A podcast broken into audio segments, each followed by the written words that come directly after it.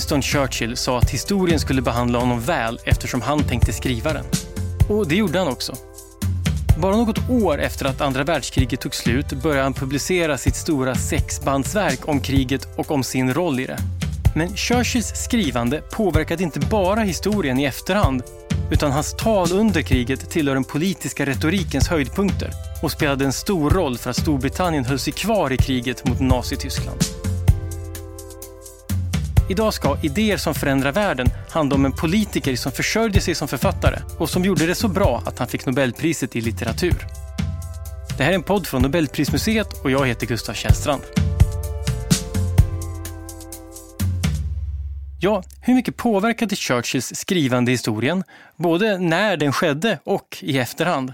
Det ska jag prata om med idéhistorikern Svante Nordin. Välkommen! Tack ska du ha. Ja, du har ju både redigerat en volym med Churchills texter och skrivit en biografi om Churchill. Vad tycker du är fascinerande med både författaren och personen och politikern Winston Churchill?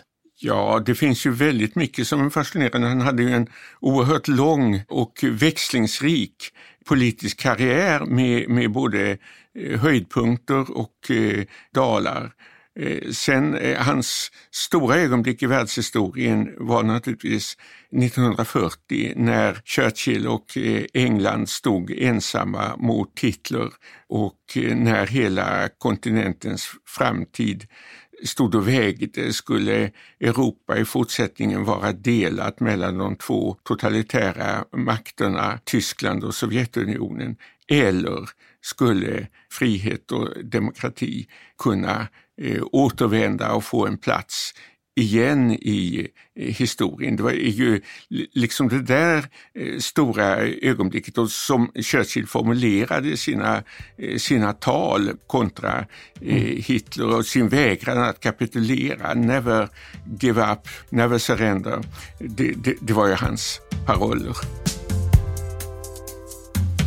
Svante Nordin är professor i idéhistoria vid Lunds universitet. Han har skrivit standardverk om filosofins historia och flera biografier. 2013 kom hans bok Winston, Churchill och den brittiska världsordningens slut. Och 2019 redigerade han antologin I ord och gärning med texter av Churchill. Han började ju egentligen som officer, som artilleriofficer och var med i olika kampanjer. Och så skildrade han dessa kampanjer. Den första var på gränsen mellan Pakistan och Afghanistan, som även på den tiden var ett oroligt område. Då skrev han rapporter som var mycket välbetalda och så ställde han samman dem till en bok som blev en stor succé. Och så fortsatte han på det sättet. Så egentligen under hela livet så försörjer han sig på att skriva. Mm. Han var visserligen sonson till en hertig och hans pappa var en framstående politiker, men han ärvde inte några pengar i stort sett, utan han var mer eller mindre självförsörjande. Men de här tidiga ungdomsverken då, när han var liksom både, som jag förstår, både officer och journalist på samma gång nästan. Ja. Om man ser så, vad var hönan och ägget? Var han med i de här krigen för att kunna skriva om dem, för att göra sig berömd? Eller var han liksom där som officer för att det var det som det var det han ville vara, och så var det här som sagt ett sätt att få pengar också? Nej, det förra. Alltså han var inte alls tvungen att vara med i de där kampanjerna, utan han använde hela sin övertalningsförmåga och mobiliserade sin inflytelserika mamma och så vidare för att få vara med i de kampanjerna. Så det var inte så att han var tvungen därför att han var yrkesofficer. Tvärtom, han gjorde det av, som du säger, för att kunna skriva om dem och så, men också för att utmärka sig, bli berömd. Och en anledning till att han ville bli berömd var att han siktade inte till att fortsätta som officer, utan att bli politiker, att komma in i underhuset. Så att han ville gärna skapa sig ett namn som skulle kunna bära honom genom ett underhusval in i parlamentet. Ja, för han kom från en politikerfamilj. Hans pappa Lord Randolph hade varit det konservativa partiets näst mest inflytelserika ledare, och han hade också varit finansminister i en regering, men sen störtat sig själv ifrån makten. Så att det fanns både någonting att imitera och efterfölja. Det fanns också en sorts revanschbegär i familjen. Pappan hade misslyckats i sin politiska karriär. Mm. Och de här böckerna han skrev, du nämnde de här krigsskildringarna. Hur är de att läsa? Det är väl inte direkt krigets elände han skildrar, det är väl mera romantiska berättelser, alltså krigsromantiska. Ja, det kan man ju säga. Det är ju äventyret. Det finns ju förfärligheter som han glider förbi ganska. Det är ju inte en antikrigsskildring. Han är ju en anhängare av det brittiska imperiet och anser de här krigen för att försvara imperiet rättfärdiga och så. Och han har ju också hela tiden, precis som i sitt senare författarskap, så är det han själv som är hjälten i berättelsen. Alltså att han, och det är ju både dramaturgiskt mycket tacksamt att berätta om det som han själv har varit med om. Men samtidigt så försöker han då också ge en mer objektiv historisk skildring av de här kampanjerna. De fortsatte ju sedan, han är med i en stor kampanj i Sudan. Mm. För att återta Sudan, och sen är han med i Boerkriget och skriver 2 böcker från Boerkriget. Just det, och Boerkriget, det var väl något av ett genombrott för att bli ännu mer känd det här. Han blev tillfångatagen, eller hur? Absolut, han blev tillfångatagen och han lyckades fly från sitt fängelse i en lyckad, oerhört dramatisk flykt som han sen kunde skildra i sina böcker. Och då blev han ju en sorts krigshjälte. Alltså det här Boerkriget gick ju väldigt dåligt för engelsmännen i början.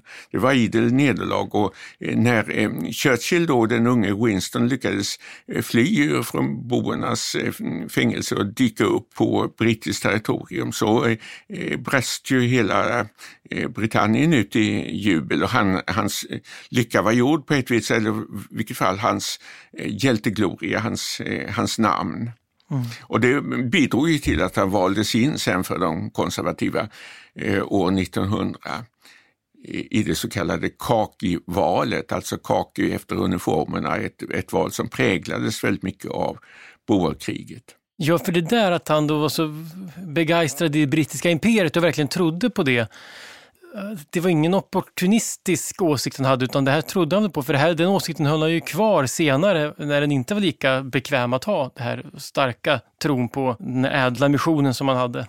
Ja, men självfallet. Alla engelsmän trodde ju på imperiet mer eller mindre, men de kunde ju göra det med lite större eller lite mindre entusiasm. Mm. Churchill hörde ju tidigt till de mer entusiastiska. Det hindrar inte att han, ett av hans berömda tidiga tal i underhuset, så talade han om boerna som värdiga motståndare, och han sa att om jag hade varit boer så hoppas jag verkligen att jag hade deltagit i kriget mot britterna. Mm-hmm. Så att han var ju inte någon fanatisk chauvinist. Han kunde se saken från andra sidan kullen. Mm. Och när han satt i underhuset och då han fortsatte skriva, och det var då den här biografin över pappan kommer som ett sätt att återupprätta hans heder. Så är det 1906. Mm. Och det är ett äreminne över fadern och vill återupprätta honom, som du säger. Det är också det skrivs när Winston precis hade lämnat det konservativa partiet och gått över till de liberala. Så att han betonar väldigt starkt konflikten mellan fadern Randolph Churchill och det konservativa partiet, så att han lite grann skriver han det utifrån sin egen situation i just det ögonblicket, och då hade han precis blivit medlem av den liberala regeringen, visserligen lite underordnad men ändå en regeringspost, så att hans stora politiska karriär hade redan börjat när den biografin kommer ut. Det är en sak som slår ändå, det är att han då, som du säger, precis blev minister, han satt i underhuset, men dels då det faktum att man var tvungen att försörja sig eller ha pengar för att man fick ingen lön vid den här tiden, eller väldigt låg lön i alla fall som parlamentsledamot. Men att han hade tid att skriva en biografi medan han ändå var minister. Ja, det är det är märkligt. Jag kan lägga till där att innan han kom till underhuset så gjorde han en sorts turné i Förenta Staterna och berättade om sina äventyr under Boerkriget. Och sådana talarturnéer kunde ge väldigt mycket pengar. Det var ju ett sätt för viktorianska celebriteter från Charles Dickens till Oscar Wilde och så att göra talarturnéer i USA och tjäna mycket pengar. Och det gjorde också Winston Churchill. Han stärkte sin kassa förutom författarhonorarerna. Ja, det är inget nytt under solen, höll på att säga. Det är fortfarande de här föreläsningsturnéerna drar in lite pengar. Ja. Och nästa stora bokverk då, han fortsatt som politiker och sen kom ju första världskriget. Just det. Ja, du var inne på hans dalar och toppar och det är väl en dal. Det är en dal. Han som marinminister, då flottminister, så företar han ju den här Dardanellerexpeditionen mot Turkiet som hade förklarat krig mot England. Och den misslyckas totalt på ett mycket blodigt och förödmjukande sätt. Och Churchill blir tvungen att avgå som minister och det är ett djupt nederlag. Och han skriver väl de här krigsmemoarerna, The World Crisis, i 5 band tror jag, om hela kriget, men tonvikten vid hans egen roll som, han försvarar sin egen roll som marinminister och vill visa att den här expeditionen mot Dardanellerna, själva verket, skulle ha kunnat lyckas om den inte hade skötts så illa av amiraler och andra som liksom får bära hundhuvudet då i Churchills framställning. Så att det är den här typen, väldigt karaktäristiska typen av krigsmemoarer som skrivs av de som har, det är inte bara segrarna som skriver historia, ibland är det förlorarna och de vill förklara då varför de har förlorat och framställa det hela i en lite bättre dager. Hur uppfattades det av liksom, i samtiden? Sågs det som på något sätt märkligt att skriva ett sånt här starkt försvar för någonting som åtminstone i efterhand ganska entydigt ses som ett misslyckande? Ja, dels så var han ju tillbaka i politiken. Han var minister i första rangen när han skrev. Och själva boken, dels så insåg ju alla att boken var det mest lysande som någon krigsdeltagare hade skrivit om första världskriget. Så att de litterära kvaliteterna var ju väldigt uppe.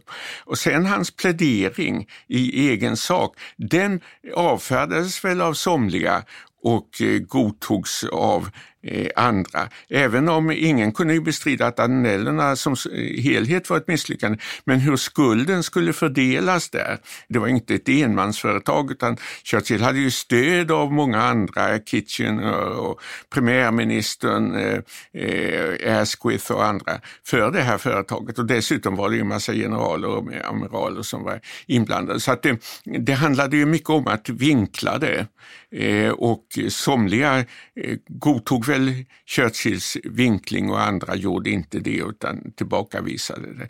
Det var ju är ju också så med krig att som Churchill alltid poängterade att krig är gambling. Man kan ju tillägga att allting annat i första världskriget gick åt helvete. Också alla de här stora kampanjerna vid västfronten utom den sista misslyckades ju. Ja, nej, verkligen. Och det faktum att England eller Storbritannien hade vunnit kriget möjliggjorde att skriva boken på det här sättet kanske? Säkert, ja. Mm.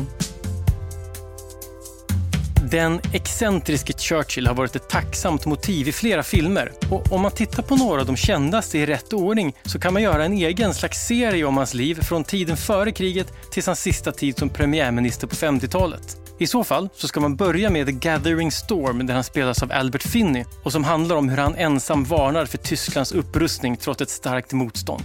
Därefter tar man The Darkest Hour där Gary Oldman, som fick en Oscar för rollen, spelar Churchill under slaget vid Storbritannien när han kämpar inte bara mot Tyskland utan också mot egna ministrar som vill sluta fred. Och efter det kan man se filmen som kort och gott heter Churchill där Brian Cox spelar en trött premiärminister som oroar sig för D-dagen som han misstänker kommer gå katastrofalt illa. Och till sist kan man avnjuta John Lithgow som en lika ädel som tragisk Churchill som inte vågar släppa ifrån sig makten i första säsongen av tv-serien The Crown. Nästa stora bokverk då, det är ett 4-bandsverk om hertigen av Marlborough. Ja, som var hans anfader. Man kan tillägga att hans böcker översätts till svenska, inklusive den här Marlborough-boken och första världskriget-boken och så, före 1940, alltså innan han blev premiärminister. Så att intresset för Churchill och hans böcker var väldigt starkt i Sverige. Det var ju böcker som översattes av förstklassiga översättare och gick ut i stora upplagor. Man kan ju förstå det med första världskriget, men Marlborough är intressant för det är ändå han är ju inte en jättekänd figur för svenskar i historien, men förstås för engelsmän är han ju kändare. Ja, nej, men jag har precis framför mig de 4 tjocka banden om Marlborough i svensk översättning. Och det är förvånande att... Men Churchill hade ju en förmåga att berätta. I efterhandsperspektiv så förutom som historisk berättelse det här om Marlborough så tycker man väl det är intressant att Marlboroughs insats, han deltar ju i Storbritanniens och Hollands krig mot Frankrike på Ludvig XIVs tid och drottning Annes tid. I början av 1700-talet. Just precis. Och Marlboroughs stora insats förutom hans rang som fältherre var ju att hålla ihop en koalition. Och det är ju en sorts diplomatisk, politisk uppgift. Och det är något som Churchill fördjupar sig i. Och han sa ju själv sen att han kommer ju själv att hålla ihop en koalition under andra världskriget. Och på något vis så kunde han dra nytta av sina historiska studier, tyckte han själv. Var det inte till och med så att han fick en del kritik under framförallt andra världskriget förstås, men kanske även det här Dardanellerna, att han kanske lärde sig för mycket av historien? Eller han fick kritik för att han inte alltid förstod modern krigföring utan han tänkte mer på historiska exempel. Ja, det är väl riktigt, och hans egen militära erfarenhet var ju det sista krig han verkligen deltog i hela tiden, det var i Boerkriget. Sen var han ju under första världskriget ute som officer vid fronten under en i och för sig lite kortare period, så att där kunde han ju uppdatera sina krigserfarenheter. Men det är klart, andra världskriget hade han ju ingen erfarenhet av. Man kan ju tillägga att det var ingen annan som hade det heller. Nej, just. Inte generalerna, inte politikerna, det hade ju ändå gått 20 år sedan det förra kriget, så att han kanske inte var i så mycket sämre villkor än någon annan. Nej, man säger väl det att generaler utkämpar alltid det förra kriget. Ja, men de gör ju det, och det gjorde de brittiska generalerna under andra världskriget naturligtvis på sätt och vis, för att inte tala om de franska. Annars i den här Marlborough-boken, om jag förstått så var det viktigt för hans sätt att skriva att han då började använda, vad ska man säga, forskningsassistenter eller researchers som hjälper honom att plocka fram fakta, för att han han tar helt enkelt hjälp. Det börjar bli lite av ett teamwork, hans böcker. Absolut. Det är ju vad framgångsrika brittiska och amerikanska författare gör än idag. De bygger upp en liten industri kring sitt namn, och det gjorde ju han. Och han hade en stab växande efterhand. Den blev ju jättestor när det gällde memoarerna från andra världskriget, men betydande redan för Marlborough-boken och det han skrev om första världskriget. Som då gick igenom, ställde samman... Ge mig alla fakta, Ashley, sa han till en av de där medarbetarna, så ska jag vrida till det. Och han skriver ju alltid utifrån fakta.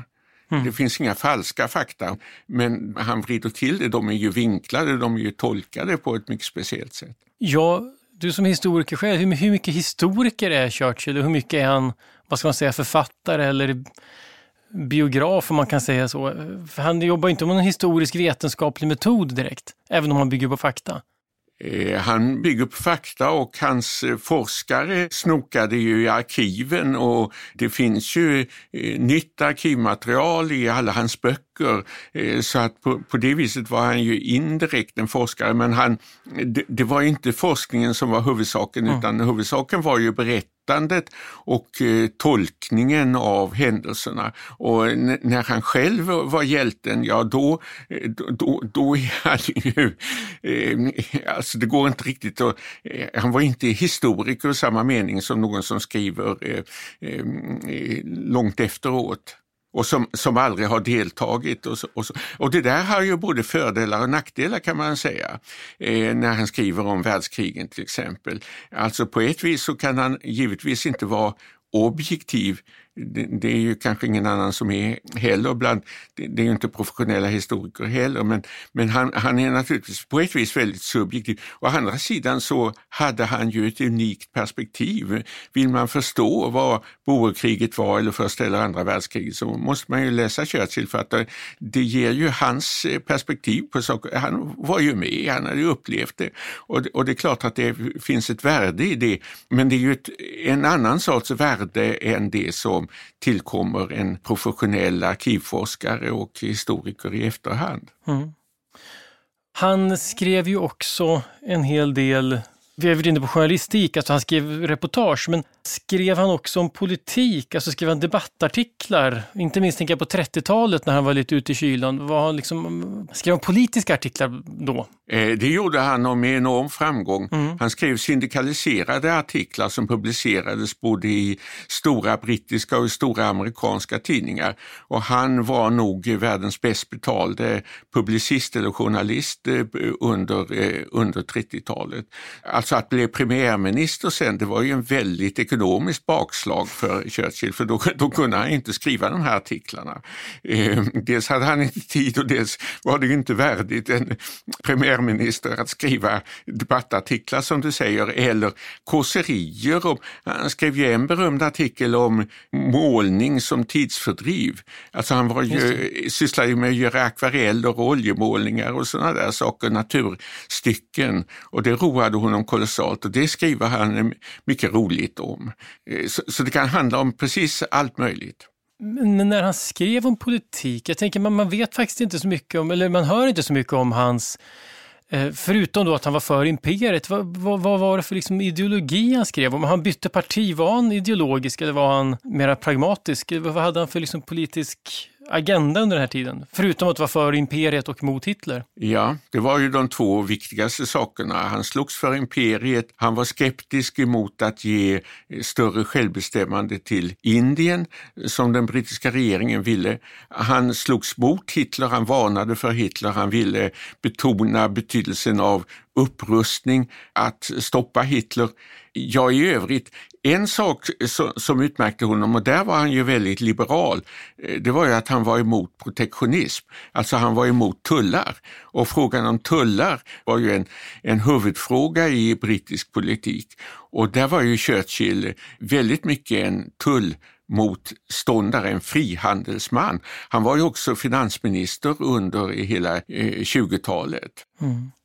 Kan det i efterhand kännas svårt att få ihop? Alltså, vad är den röda tråden att vara å ena sidan antinazist och imperialist och samtidigt frihandelsliberal? Det känns som det är olika positioner i olika frågor, men hur hängde de samman? Ja, de hängde samman på ett uppenbart sätt. Mm. För vad han sa om Hitler var ju inte bara att Hitler var moraliskt undermålig, för det tyckte han ju i och för sig, utan att Hitler måste stoppas. Och att Hitler måste stoppas av Frankrike och Storbritannien. Och det förutsatte ju i sin tur att Storbritannien och Frankrike var stormakter. Det var ju bara stormakter som kunde stoppa Hitler. Och han ville ju att Storbritannien skulle rusta upp och utgöra en militär stoppkloss. Agera mot Hitler. Han var ju inte en Torgny Segerstedt som sprutade utan han ville ju faktiskt stoppa Hitler. Segerstedt kunde ju inte gärna göra det, va? Och Per Hansson hade ju inte kunnat göra det även om han hade velat, vilket är tveksamt om han ville, men jag menar även om han hade velat, så Sverige var inte en stormakt, var inte en imperiemakt. Så att hävda England, Storbritannien som stormakt och som imperiemakt, och att vilja bjuda motstånd mot Hitler, det var ju delar av två sidor av samma mynt. Och det här var hans 30-tal, och sen så kommer ju förstås då andra världskriget, och då är det ju, ja, vi återkommer till böcker, men först måste man ju säga, för det var också en väldigt viktig del i hans Nobelpris, så är det ju hans tal. Just det, och ingen annan än Churchill hade kunnat skriva Churchills tal. När Churchill 1953 nåddes av meddelandet att han hade fått Nobelpriset, både hoppades och trodde han att det var ett fredspris. Redan 1946 och 48 hade Churchill diskuterats i Svenska Akademin. Hans böcker ansågs inte helt och hållet hålla måttet för ett Nobelpris, men räknade man också med talen så såg man honom som värdig. Men då bestämde man att ett val av honom skulle uppfattas som alldeles för politiskt så kort efter kriget. Men 1953 tyckte man att tiden var mogen. På hans Nobeldiplom så handlar också ena sidans dekorationer om retoriken och den andra om hans biografi över hertigen av Marlborough. Och hans tal är ju inte bara fulländad retorik utan de är ju också fulländad politik. Man har ju kunnat analysera dem i efterhand och visa att nästan alla hans stora tal vänder sig ju till många olika sorters publik. De vänder sig till underhuset, de var ju ofta underhustal. De vänder sig till den brittiska allmänheten eftersom de här talen sen ofta sändes ut av BBC över radion. De vänder sig väldigt ofta till amerikanarna som det gäller att få med så småningom kriget. De vänder sig till de neutrala där Churchill sätter upp ett varnande finger. De vänder sig till fransmännen. Alltså det är komplicerade tal. De vänder sig till trupperna, de vänder sig till de som blir bombade. Alltså de är väldigt komplicerade och väl genomtänkta, men de är ju också väldigt retoriska och liksom storslagna. Ja, det gäller väl kanske allt man läser av Churchill, men hans stil är ju ganska, vad ska man säga, kanske inte omständlig, men den är omsorgsfull och ordrik. Men en del av det kan helt enkelt vara i talen också. Det finns väldigt många saker som ska sägas. Alltså han improviserar, som du säger, inte fram talen utan allt vägs på guldvåg. Och då kan man lägga in bisatser och liknande för att allt ska stämma. Ja, de är ordrika och de är komplicerade i sin uppbyggnad. Sen hade de naturligtvis de Churchillska stilkvaliteterna. Bombastiska tyckte hans kritiker, upplyftande, medryckande, moralförhöjande tyckte de som gillade honom och så. Men det här, för under kriget var det förstås, det är liksom hans, man ska säga, mästerverk då i tal, framförallt de, antar jag, 1940, de talen. Men han hade väl talat och jobbat lika hårt med sina tal, som jag förstår, från egentligen då år 1900 mer eller mindre i valkampanjen. Ja. Alltså att han hade tränat, det var inte ett snutet ur näsan. Absolut inte. Han fick ju mycket beröm som finansminister för sina budgetpresentationer till exempel. Att han var den enda finansminister som inte fick åhörarna i underhusbänkarna att somna under budgetpresentationen. Att dramatisera andra världskriget var inte så svårt, men han kunde till och med dramatisera en budget. Även en budget. Ja, det är ju speciellt. Och de här talen då, de har ju verkligen blivit förstås historiska, men hur reagerade åhörarna på dem då? När man satt i parlamentet där våren 1940, tyckte parlamentsledamoten att de hörde historiska ord då? Ja, det gjorde de.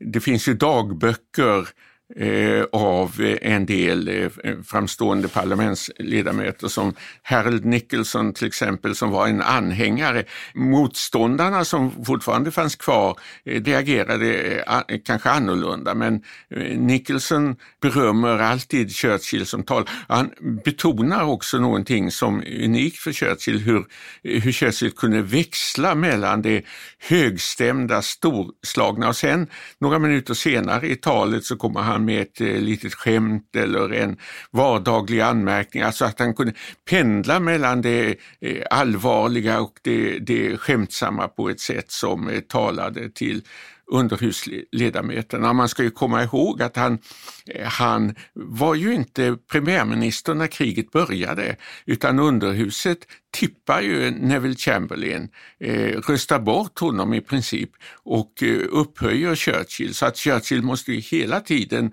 behålla sitt grepp. Han är inte okontroversiell. Han måste behålla sitt grepp om underhuset, och det är ju väldigt mycket dem han talar till. Sen sänds det ut genom BBC, och det har ju gjorts undersökningar hur den brittiska allmänheten tog emot de där talen, och man kan väl säga att han stod på höjden just 1940 när han ingav mod och förtröstan. Sen växte ju kritiken emot krigföringen också mot Churchill, både i underhuset men också bland allmänheten. Så att han var ju inte, han höll ju massor av tal och alla var ju inte lika enormt framgångsrika. Nej, precis. Jag tänker på det att man hör förstås att de här talen var enande och så, men samtidigt hade ju Churchill varit en, om jag förstår rätt, på, både från första världskriget men inte minst under det 30-talet, att han hade varit en ganska splittrande person i samhället som många tyckte väldigt olika om. Och dessutom de här talen är inte direkt, alltså, det kanske inte är, om man ska säga, en folklig stil i dem, men de är bitvis ganska högtravande och fyllt med referenser och sådär. Man måste nog komma ihåg att de är i stor utsträckning vända till underhuset, alltså en högt bildad publik från Eton och Oxford och Cambridge och så, och de är bara indirekt riktade till allmänheten, så att om man ska förstå att sådana här ibland lite komplicerade med historiska paralleller och det ena med det andra, så måste man ändå tänka sig att förstahandspubliken var en ganska kvalificerad publik av parlamentsledamöter.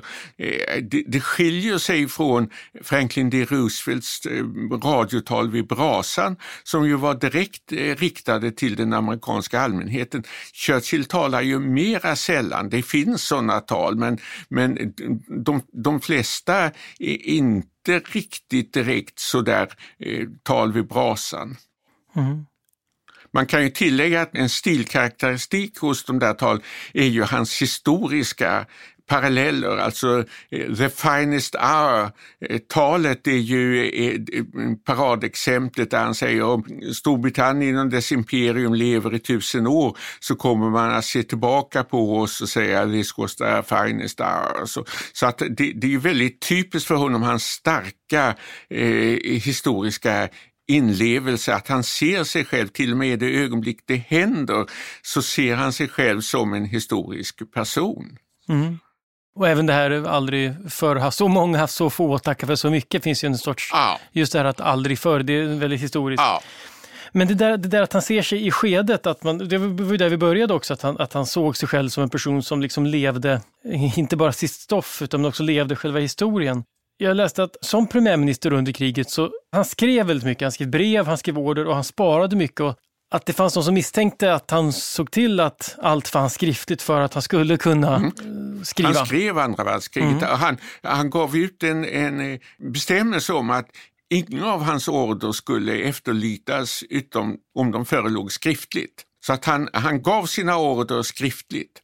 Och det hade ju naturligtvis fördelen av entydighet i hans ordergivning, hans bestämmelser. Men hans befulla kollegor sa också, han skriver för sina memoarer, han tänker skriva memoarer efteråt och då vill han ha alla sina memoranda samlade. Och det är väl för allt i världen möjligt, men jag tror inte att det är hela förklaringen, utan det var också detta att han menade att det var en sorts, han uppnådde en sorts effektivitet i sina bestämmelser och order som han utfärdade genom att allting skulle föreligga skriftligt. Och när du säger det så tänker jag bara på, man får ju en bild i huvudet av hur han sitter och skriver, men det jag tänker att det ska man väl revidera på en gång, för att han skrev inte själv. Han skrev inte ens sina memoarer själv. Till och med dem i efterhand, när han kunde ha skrivit själv, så dikterade han dem för en maskinskriverska. Ja, för det vet man, i ett par av de här filmerna som finns de här bilder på som är ganska roliga scener när han ligger i badet och dikterar. Just det. Och det löser ju också ett filmdramaturgiskt problem. Hur ska man få in snygga unga damer i filmen? Det måste man ju ha en roll för en ung skådespelerska. Och det fanns ju inte många sådana roller. Det fanns förvisso inga i krigskabinettet. Men maskinskriverskorna utgjorde ju ett yngre kvinnligt inslag i hans omgivning. Och de omgav honom hela tiden. Det är väl helt korrekt att han då var han i badet och det skulle diktera, så gjorde han det, och han var ganska ogenerad. Men han var också lyckligt gift, och det finns han gjorde inget otillbörligt mot, utan det var mera, han var ganska excentrisk, men han var trogen sin fru. Ja, det finns inga älskarinnor i Churchills biografi, till skillnad då från Lloyd George som ledde det första världskriget. Men hos Churchill, vid det här laget, så mycket som skrivs om Churchill, så är det omöjligt att tänka sig att han skulle ha kunnat smuggla undan någon kvinna eller något förhållande eller så. Nej, det verkar inte ha. Nej, han var nog trogen sin fru, ja. Om han var otrogen så var det med politiken, inte med några andra kvinnor. Churchill var excentrisk och hade speciella vanor, inte minst vad gällde god mat, god dryck och goda cigarrer. Samtidigt så var han väl medveten om att de här vanorna bidrog till hans ryktbarhet och kändisstatus, så han såg alltid till att fotograferas med en cigarr, och även om han alltid hade ett glas champagne eller whisky nära till hands, så var det inte alltid han drack i den takt som många kanske trodde. På så sätt kunde han bejaka sina laster och vårda sitt varumärke på samma gång. Han förlorar ju underhusvalet 1945 och Labour vinner, och då blir han oppositionsledare. Han är oerhört frustrerad naturligtvis och djupt deprimerad och alltihopa. Men det kommer honom till godo på det viset att han kan skriva sitt mest berömda verk, sina memoarer från andra världskriget. Och det är ju 6 band på 500-600 sidor var, och med en stab av medarbetare, så det är ett oerhört företag. Och det är ju inga lättlästa böcker. Det är mycket förstås hans stil och sådär, men det är väldigt mycket allt det här, det skrivna ordet. Det ger ju en levande känsla, men det är ju rätt tungt också, för det är mycket alltså originalmaterial som man publicerar. Hela telegram och hela brev som kommer med, hela dokument. Han lyckas ju få tillstånd att publicera originalmaterial. Och det är klart, om detta var i stort sett det första du läste om andra världskriget efter att du upplevt det, så kastade du dig över det och läste varje ord och absorberade varje dokument. Men så här i efterhand, när så mycket annat har skrivits, så finns det ju longörer, absolut. Så, precis som du säger. Och när jag har ställt samman den här lilla boken med Churchills bästa, så har jag valt ut de mest lysande passagerna, där han själv upplever något. När han skriver om sig själv så är det ju inga longörer, utan de blir ju stilen lysande. Men mycket av det andra är ju referat som kanske idag är lite passé. Ja, det finns, jag vet att om man är intresserad av att läsa böcker, så måste man inte läsa alla 6. Det finns ju ganska bra sammanfattande, som han själv, som jag förstår, var med och arbetade med i alla fall en del. Det gör det. Man får 800 sidor eller något sånt där, gånger 1 istället för gånger 6. Precis. Men vilka är de, du sa de mest lysande passagerna, men jag är nyfiken på vilka tycker du är de bästa i böckerna?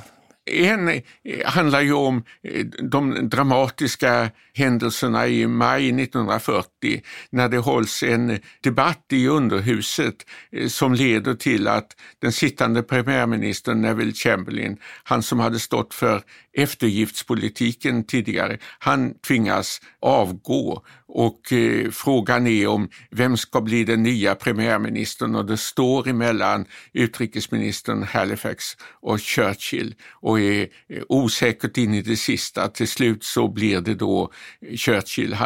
Han vill bli premiärminister, Halifax vill det inte. Den skildringen är ju spännande, och sen är det ju så att samma dag som det här avgörs, så börjar den stora tyska offensiven mot Belgien, Holland och Frankrike. Så då inleds det mest akuta, det mest dramatiska skedet i krig. Samma dag som Churchill sen blir premiärminister. Man frågar sig ju, en man som blir premiärminister för att leda ett krig när de tyska trupperna bara rusar fram. Och han skriver ju berömt om det där, hur han går och lägger sig och vet att han kommer att sova lugnt. För nu är det han som har hela ansvaret. Och Churchill var förmodligen den enda engelska politiker som hade kunnat sova lugnt i det ögonblicket. Och just därför var han ju den enda engelska politiker som hade kunnat sköta kriget. Ja, det där är ju, när man tittar på politikerna, vilka politiker som helst egentligen, så slås man av vad är det för typ av människor som ser vilka problem som finns i ett land eller i en situation och tycker att det här är jag rätt person att ta tag i.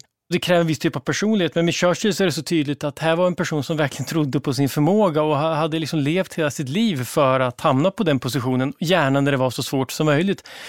Får man det intrycket därför att det verkligen var så, eller för att han verkligen ville skriva fram att det var så i efterhand? Båda delarna. Men det är nog tydligt att han såg sig själv som ödets man, och att han hade på något sätt hållits i beredskap för denna stund och denna uppgift. Det är nog så att han kände det också själv den 10 maj 1940. Och sen är det klart att han lyfter fram det ännu tydligare i efterhand. Och det finns ju mycket, mycket som han mörkar i memoarerna, som han inte skriver.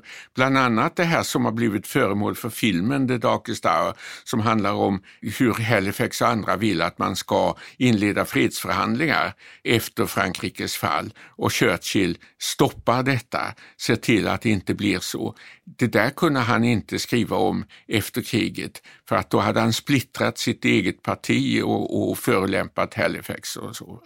Och han skrev naturligtvis inte, det fanns ju mycket stark brittisk kritik mot Eisenhower efter D-dagen. Det blev ju en konflikt mellan Montgomery och Eisenhower, och där var väl Churchill också kritisk mot. Men det skriver han naturligtvis inte i memoarer som ska publiceras när Eisenhower just har blivit amerikansk president.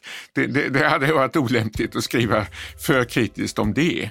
Och sen finns det förstås sånt som var rent hemligt, som han kunde väl inte skriva så mycket. Han skrev ingenting om de här kodknäckarna på Bletchley Park. Absolut inte, han skrev ingenting om det. Det gör han inte. I sina krigsmemoarer avslöjade Churchill mycket, men inte allt. En av de viktigaste sakerna som hölls hemlig var arbetet som utfördes av de brittiska kodknäckarna vid Bletchley Park. De hade lyckats komma över ett exemplar av Enigma, tyskarnas kodmaskin.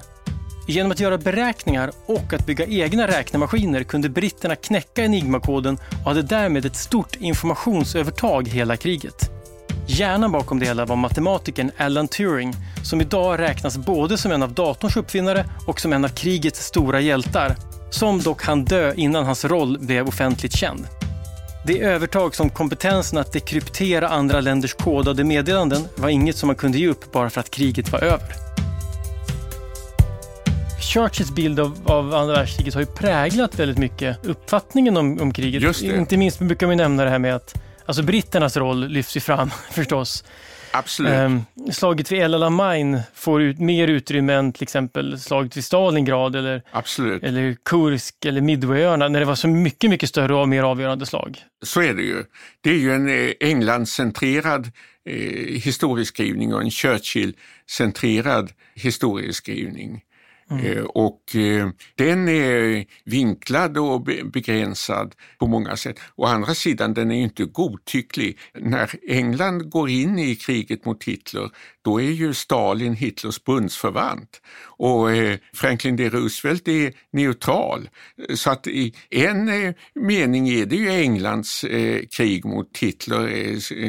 Storbritannien är det enda land som är med från början till slutet. Och Churchills roll för att kriget ska fortsättas till och med efter Frankrikes nederlag är helt avgörande. Så att i den meningen är det ju Churchills krig. Så det är inte felaktigt, men det är klart att det är väldigt, väldigt vinklat, ensidigt.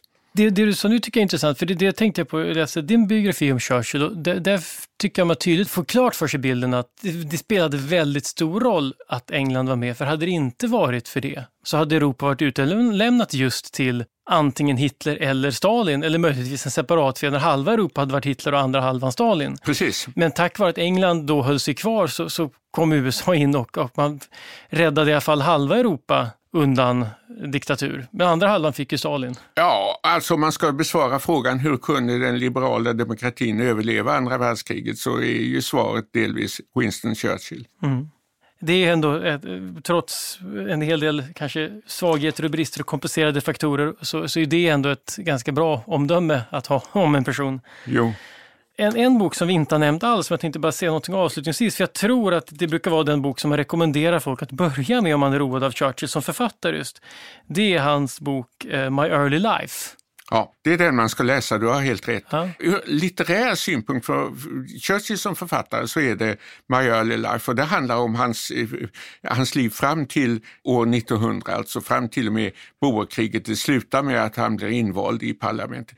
Där handlar det ju hela tiden om honom själv, hans barndom och tidiga uppväxt, hans pappa, mamma och sånt där. Och där är det ju inte något andrahandsmaterial, där hade man ju inte någon stab av medarbetare eller sådär, utan där skriver han utifrån sina minnen väldigt levande. Dessutom är det ju inte sex band på 600 sidor utan det är 200 sidor.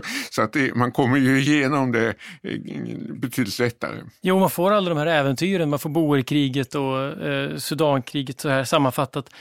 Jag vet, det är ganska festligt. Det finns passager där när han, hur de transporterar champagne till brittiska armén och sådär för att de ska kunna dricka innan flaggen. Och, ja, men det är verkligen en ganska sån här glad, godmodig skildring. Ja, och han har också en självironi. Han framställer sig själv på en lite skämtsam, lite självironisk dager. Och det finns i och för sig i de stora krigsskildringarna också, men det blir ju naturligtvis inte lika... Memoarförfattare är ofta oerhört skrytsamma och pompösa. Churchill behövde aldrig vara det. Så han undviker det. Men det är allra tydligast i den här My Early Life. Men jag tänkte, det finns också något bra avslutande i My Early Life. Den slutar väl med, om jag minns rätt, att han säger att han kom in i underhuset år 1900 och sen led han lycklig alla sina dagar. Ja, det slutar med att han gifte sig med Clementine. Och sen lever han lycklig i alla sina dagar, så att hans äktenskap där avfärdas på 2 rader. Ja. Jag vet inte vad Clementine tyckte om det, men det slutar ju med att han levde lycklig i alla sina dagar, så hon var kanske inte helt missnöjd. Nej, men det är en fascinerande bok, och den är skriven 1930, så att när han då lever lycklig, när han skriver det, sätter den punkten, så har han 10 års ökenvandring och sen då sin stoltaste stund framför sig. Just det. Ja, sen fortsätter han förstås skriva, men egentligen är väl hans verk avslutat med, de stora böckerna avslutade med andra världskriget. Ja, han skriver något som heter The History of the English Speaking People. Det mesta hade han skrivit före andra världskriget. Han tacklar ju av, han går ju inte förrän efter en andra premiärministerperiod, 1951-55. Och sen när han går, då är han ganska krasslig, och han lever 10 år till men tacklar av och skriver inte särskilt mycket under de sista 10 åren. Han blir ju också ganska deprimerad. Han kan inte leva utan att vara mitt i politiken. Så det är lite sorgliga sista år. Han reser jorden runt på Aristoteles och Nassis jakter och i den stilen, och det är väl inget som egentligen roar honom.